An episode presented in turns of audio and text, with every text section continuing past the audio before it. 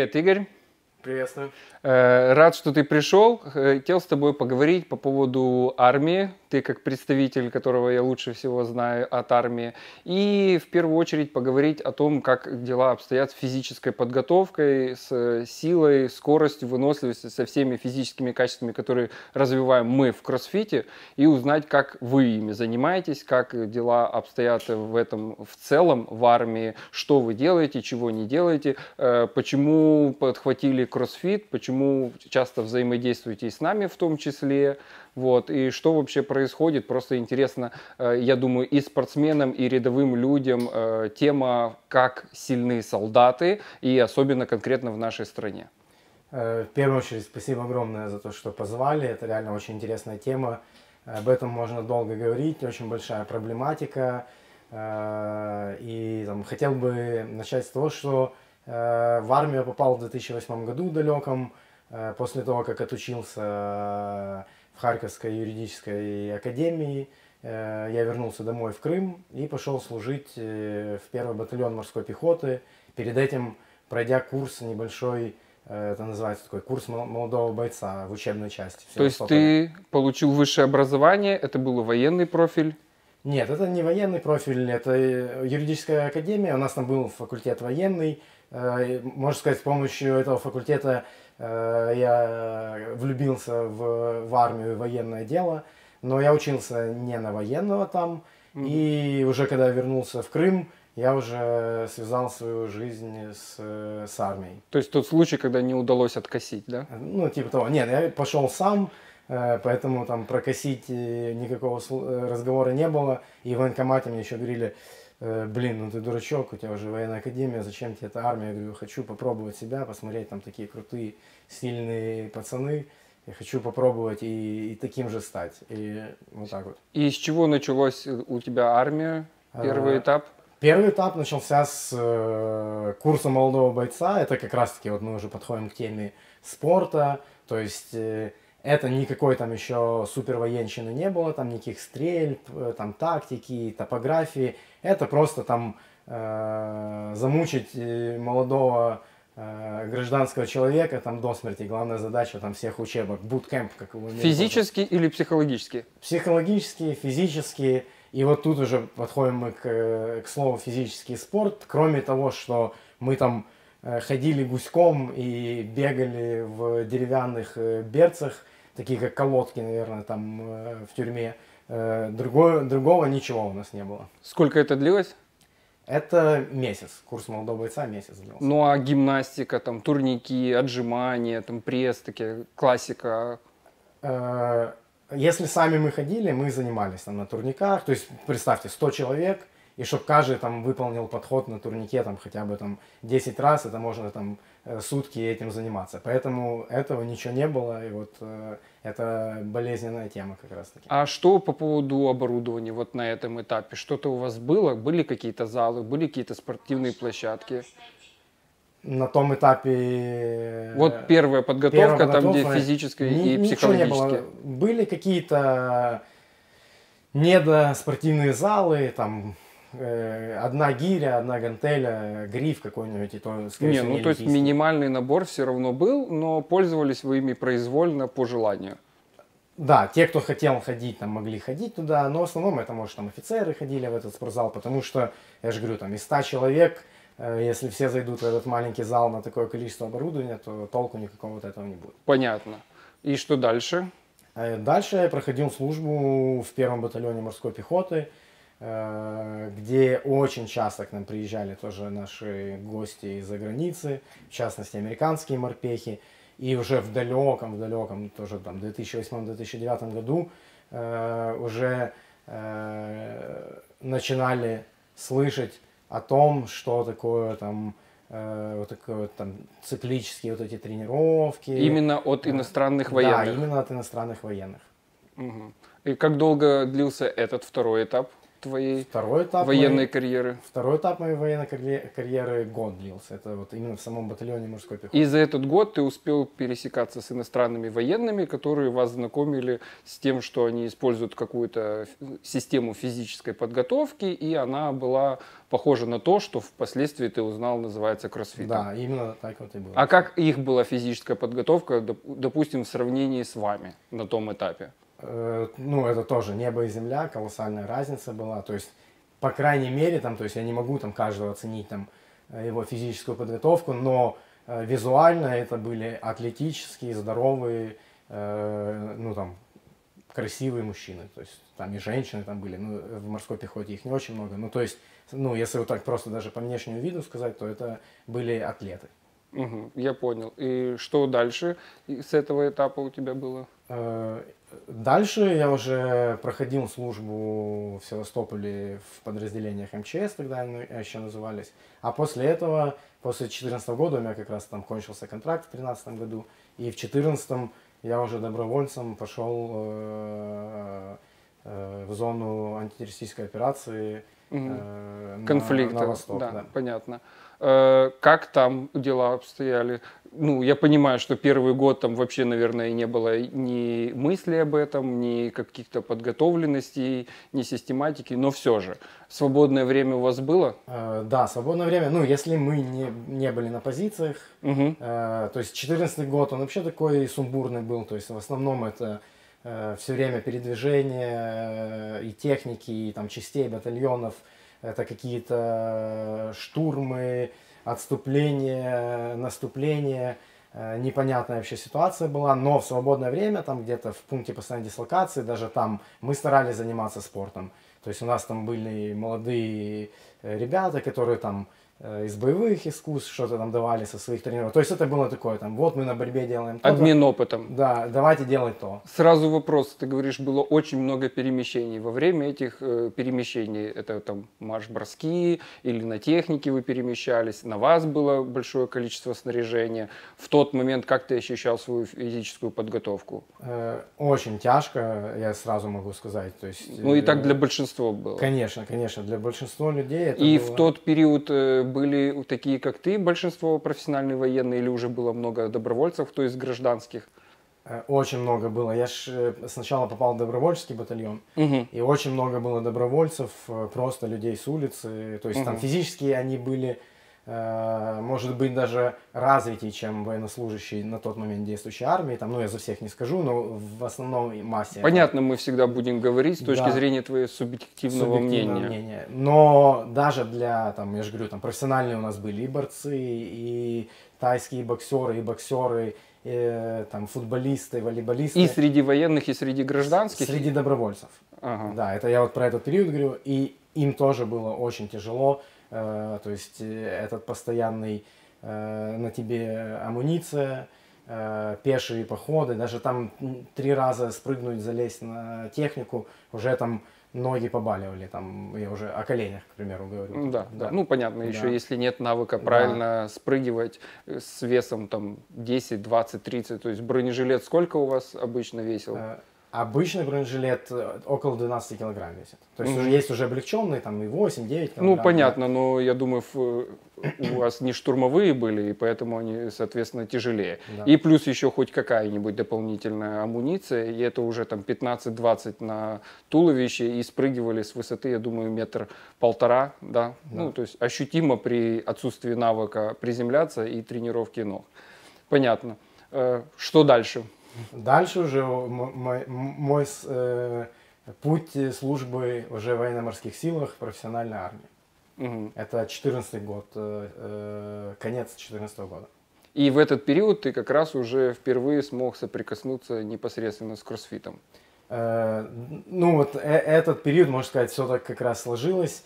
Я начал служить в военно-морских силах в одном подразделении, тоже я поехал в АТО, мы там находились какое-то длительное время, вернулись, и потом, когда я уже перевелся в учебную часть в Николаеве, Угу. Там я познакомился с кроссфитом, как-то мы, мы тоже в Ютубе смотрели там всякие ролики. Ну, как, еще, я так понял, по памяти общение с э, военными из-за рубежа. Да, да, да, нам было интересно, как же это там найти. Смотрели в Ютубе там в свое свободное время ролики, там кроссфит, физическая подготовка там морских котиков, там морской пехоты США. Э, и гуляли по Николаеву, увидели вывеску МК Кроссфит. Думаю, о, это же как раз то, что нам надо. Зашли туда и вот так с вами познакомились, с вашим клубом. Еще он был на третьей Слободской тогда, в подвальчике таком. Познакомились с Катей и разобщались, сказали, мы вот такие военные, э, офигенные. Начали практиковать. Как да. вам первые тренировки? Очень тяжко, мы умирали. Э, и это тоже смотивировало нас дальше. А первые тренировки были в группе с обычными посетителями? Или вы как-то отдельно тренировались? Не, мы пришли, ну то есть под нас никто там не строил отдельные группы, то есть мы пришли, попросили помочь, они сказали, ну мы можем помочь, вы только присоединяйтесь к группе гражданских э, людей, и мы с ними... И вы тренировались с обычными да. посетителями да. клуба в группе, и было очень тяжело. Да, ну хуже, чем, чем они. То есть мы такие бравые ребята, только приехали с войны. Да, ну, собственно, вы ощутили все то же самое, что любой, кто впервые приходит на группу кроссфита, вне зависимости от прошлой подготовки, была она или нет. Да. Понятно. Э, после этого что было дальше? После этого у нас тоже зародилась такая идея, чтобы это все популяризировать и чтобы кроме нас пятерых кто-то начал заниматься кроссфитом и вообще рассказать, что это нужно в армии, мы решили создать наш турнир с помощью вас. Э, то есть ваш клуб стоял у истоков этого звитяга військово-морских сил. Это турнир по кроссфиту сначала был просто среди военнослужащих военно-морских сил, а потом к нам уже начали присоединяться и спецназ полиции, и спецназ э, СБУ, Нацгвардия. Э, ну, короче, это стал реально глобальным э, чемпионатом по кроссфиту среди силовых ну, Первый проходил в Николаеве, я так правильно понимаю. Да, да, это клуб... была только гребля на нет, тот момент. Нет, нет это уже был гребля. полноценный турнир по кроссфиту. Там элементарные вещи были, там становая тяга, прыжки на тумбу, подтягивания и бёрпи. Там. Ну, то есть вообще элементарно. Да, ну уровень любителя да. без специализации, то есть более там сложные какие-то технические движения. Да. И военные тогда соревновались в одном зачете с гражданскими. Э, нет, тогда как раз мы соревновались сами собой. Мы ага. все погибли там, все. То есть неважно, кто там первый. Ну, место. на соревнованиях, да, это само собой да. разумеющееся, когда битва за позиции, за и, места. И потом, чтобы это все показать нашему командованию, мы провели такие мини-соревнования гражданские против военных, угу. где нас э, худенькие, щупленькие девочки гражданские. Э, посетительницы, там, клуба, посетительницы уже клуба, со да, стажем, да. Да, просто вчастую разорвали в определенных там упражнениях, и это был так, такой толчок к развитию дальше. Да, демонстрация, что это необходимо и будет более прикладным вариантом подготовки физической уже среди военных. Да. Да. И после этого пошли все очередные, ну, последующие турниры, в которых и я уже принимал участие как э, организатор, да, в Одессе множество из них про прошло, и вот в этом году, насколько я видел, уже и разрослось дальше юга Украины, еще и охватила большую часть Украины. Да, но это у нас такая концепция. Вообще первый турнир Николаев, и первые пару лет мы делали зимой в Николаеве командное, летом э, с вашим клубом мы делаем индивидуальные военные гражданские в Одессе. Э, и вот три, три уже зимы подряд мы делаем в Мариуполе. У нас концепция охватить все города, где стои, стоят подразделения военно-морских сил, ну, чтобы это было более эпично и прикладным видом спорта, то есть чтобы моряки ходили заниматься, то есть мы больше а развиваем... Пехота сама за себя, да? Ну, пехота сухопутная. Наша морская пехота это тоже военно-морские силы. Mm-hmm. То есть в военно-морских силах много и авиация есть, и артиллерия, и пехота. Вот. И вот такая наша концепция, мы уже добрались до Мариуполя, и зимнюю затягу мы уже делаем в Мариуполе, э, где командная. Но летом все равно мы каждый год делаем в Одессе, вот тоже с помощью вас. Итак, расскажи мне свое видение, как э, развилась э, ну, армия и физподготовка армии вот благодаря этим соревнованиям, которые уже около 5-6 лет проходят ну, в рамках кроссфит клубов и открытых площадках, и приобщается все больше и больше ребят. Там последние турниры военной академии тоже участвовали ребята. Ну, очень круто то, что, ну, главная миссия, это, опять же, не стать там чемпионами, победителями. Мы тоже как-то в приватной беседе с вами говорили об этом. То, что нам нужна э, система подготовки э, каждого военнослужащего. И вот опять же, я там буду говорить это может часто сегодня, но так оно и есть благодаря вашему клубу и другим клубам э, с территории нашей страны. Э, мы пытаемся в эту систему кроссфита завлечь как можно больше людей, и, на них уже это очень круто смотреть, как это все развивается, э, как они становятся сильнее, как они становятся лучше, э, гибче, быстрее. И, и вот там, отвечая на вопрос, как развилось, то есть, ну, то, что сначала там занималось 5 человек, сейчас это занимается уже, ну, по крайней мере, те, кто прошли через нашу движуху, это, это уже там, ну, до полсотни человек, которые ну, занимаются ну, кроссфитом. В турнирах за последние года участвовали прям сотни, я бы сказал. Сотни, да. Ну, э, это же из других э, родов войск. То есть да. там где-то вот в полиции, к примеру, у них лучше развит кроссфит. То есть они больше этому уделяют внимание. Вы знаете, там Шкалеренко mm-hmm. тоже ваш э, э, ученик, который сейчас... Ну, тренер, э, да. да. Который сейчас развивает кроссфит э, в патрульной полиции. То есть и они, когда приезжают, то есть они какой-то процент этот, ну, привозят с собой, то есть у нас там 100 человек э, участников военных, ну, там 20 из них это полицейские, угу. там 20 это ВДВшники, а уже там 40 50 это наши военные моряки, и по которым мы можем сказать, да, мы вот шагнули на шаг вперед, да, мы стали сильнее, да, нам это немножко помогло. А как отреагировало руководство? Появились ли новые возможности для военных тренироваться, развиваться? Внедряется ли это дальше? Разрастается это по другим городам? Ну, тоже такой сложный вопрос.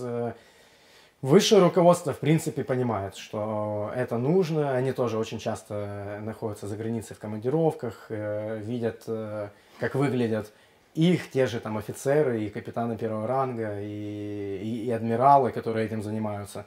И э, ну, где-то это легче идет, вот вы знаете, военной академии уже сделали глобальный да, полноценный, зал, полноценный, качественный, хороший кроссфит-клуб, да. Вот, то есть э, где-то это лучше, где-то хуже, но в общем картина то, что э, вектор какой-то развития уже есть, и там где-то это быстрее, где-то чуть-чуть медленнее, но Uh, уже курсанты, которые стали офицерами, которые там, там три года ходили сюда в кроссфит-клуб и поехали к себе в войска, они уже там своему командованию, но уже с позиции того, что они тоже младшие командиры, уже рассказывают, что да, это нужно, это помогает, это работает. Угу. То есть э, прирост есть, развитие есть, но само собой не такое стремительное, поскольку у нас достаточно много сложностей и материально-техническая база. Ты мне рассказывал, что очень тяжело внедрять правильный подбор оборудования туда, где оно закупается. Э, не хватает инструкторов конкретно среди военных, кто специализируется. Э, расскажи, в чем здесь проблема? Ну, тоже очень такой интересный вопрос, глобальный. Одно дело, кто доходит сюда к вам заниматься э, и идет назад в часть служить, и это его там обыденный день какой-то там, он пришел, позанимался, пошел, то есть стал там э, один юнит э, лучше, сильнее там и там приобщился к кроссфиту. А другой вопрос это то, что, опять же, я говорю, нам, нам нужен массовый подход к этому, и мы тоже говорили уже об этом, то, что э, надо, чтобы не один был супер чемпионом, а 100 человек были э, средне подготовлены, но которые это все делают правильно, с умом, и для того, чтобы развиваться и развить еще 100 человек. То есть эти и не человек. травмироваться, выполнять свои боевые да, задачи. то есть это главная задача. И вот тут уже такой подход, то, что оно непропорционально развивается, то есть сверху сказали, все, огонь, давайте делать э, кроссфит-площадки, к примеру, как в военной академии, угу. выделяют там колоссальное количество денег. Ну, мы все знаем, что оборудование для кроссфита не самое дешевое.